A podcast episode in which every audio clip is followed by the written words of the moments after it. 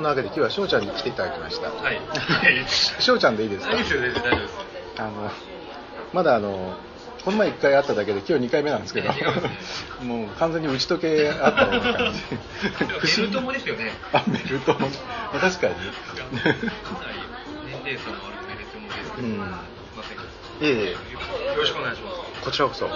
あの今ちょっとポテト食べながら喋ってるので今あのここはあの名古屋某所、えーにありますおしゃれなカフェみたいなところで、えー録音しておりますおしゃれなカフェにやろう二人ですね。ですねはい。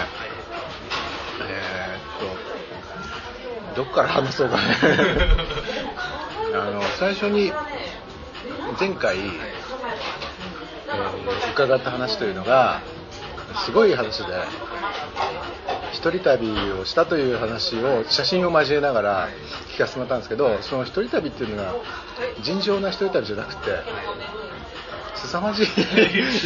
本人そう思ってないですよね、あんまり。そうでしょうね、はい。ででも客観的に聞くとこれはでもすごいとしか言いようがないっていうかそうなかなかできる人はいない、うん、やりたいなってちらっと思ったとしてもやりたい止まりで実際に行動に移せる人ってまずいないだろうなっていうような猿岩石猿岩石のようなイメージの旅、うん。猿岩石って言って通じる世代が今うんどのどの程度いるか。あの今翔ちゃんおいくつでしたっけ？27歳です。27、はい。27だと猿岩石ってリアルタイムで。そうですね、僕高校生の時に、あじゃあもう一番多感な時期に猿岩石を見てアジア横断ですね。いいなって思ったわけですか？僕はあの時全然思わなかったんですよ。全然？全然思いませんでしたね、別に。あそう？はい。じゃあ何を求めて旅に出たの？高校1年生の時に15歳の時に、うんあのカナダに1ヶ月ホームステイ行ってるんですけど、うんで日常会話ぐらいできるような環境にいたんですよ、まあ1回とかね。で高校2年生の夏休みに、中学の友達とん地元のスーパー銭湯行ったんですよ4人で。うんスーパー銭湯内を歩いてたら、うんそいつだけあの走って寄ってきて、うん。おいちょっとお前なんか怪人がおるよ。と、うん。去年国際コースだしホームステイしてるから、うん。なんかお前喋れよ。うん。喋れよって言われてもなって言ってそういうことなんですよ電気風呂で5分やっててであのもう出すもなし話なんですよ、で僕が話しかけて、話しかけたら相手も出てきて、うん。会話してる中で僕が当時16歳ですね16歳でえ相手は何歳ぐらいの人ああやって37歳。41超えてたんじゃないですかねあで何しに来たんだって話をしたら、うん。いや俺はミュージシャンで、うんライブ演奏しに演奏しに来たんですよね。おーえーってどこから？トルコから。え何トルコなのえトルコで英語話せるのかってトルコいいぞ面白いぞ歴史あるし、よかったらお前来いよ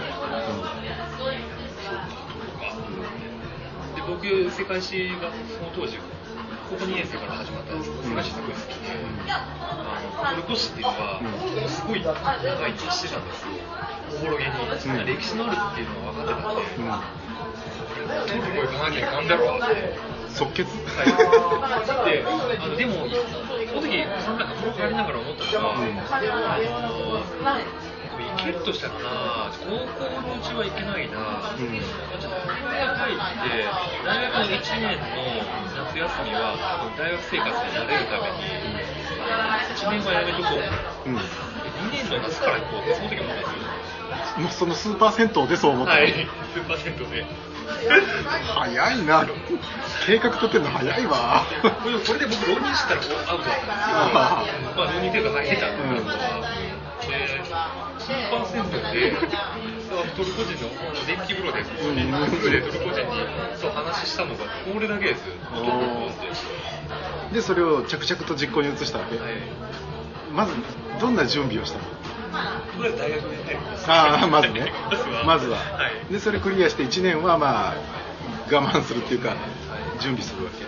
で準備する何にも準備準備したって言ったら、うん。アルバイトたくさんしてお金貯めただけです。よああ大体いくらぐらい？2 20万ぐらいですね。20万、はい。20万ちょっと少ないんじゃないの？20万です、うん。20万で余って余りました？え？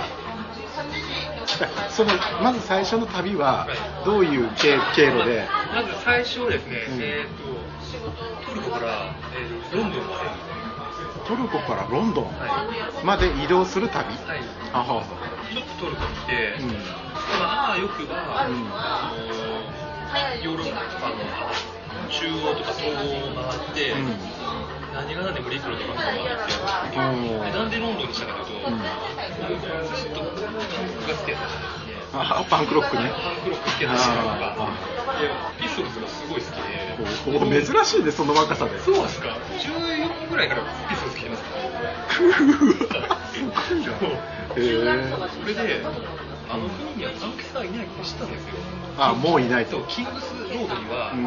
そんなこんな髪の毛をったったお兄ちゃんとかはいるはずはないのを知ったんですけどとりあえず知ったらいるかもしれないって タンブールインのロンドンアウトの航空券を日本で買っってことはか日本に帰ると思ったら、うん。何が何でもロンドンに行かなきゃいけないんですよそういうことになるねそういう自分ルールを勝手に決めてトルコからロンドンまでどうやって行くのかとかその間の宿はどうするのかとかそういうことは決めた全然決めたいですよ何僕ホテル予約したことないですもん。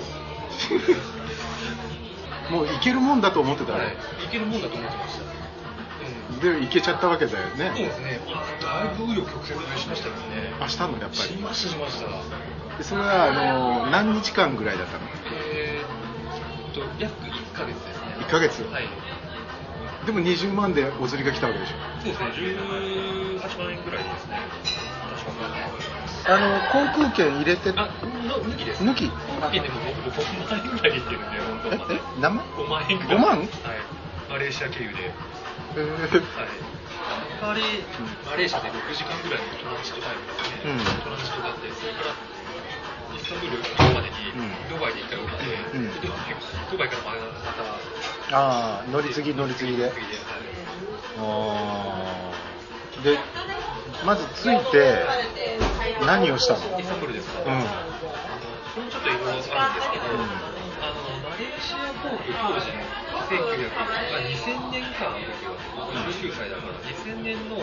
マレーシア航空っていうのは、うん後ろの後ろの飛行機内の後ろの5席は、うん。5席はタバコが吸えたんですよ僕19年タバコ吸ってた まあいいっすよ。15 15年がタバコ吸ってて、うんここはタバコが吸えたんですよ、うん。であのちょうどその世界の飛行機会社が禁煙っていうのを打ち出したところ、うん。みん。な狙って、うん。タバコ吸いしてみん。な狙ってすごい来たん。ですよ、うん。でも席が取れなかった人間が多いから、うん。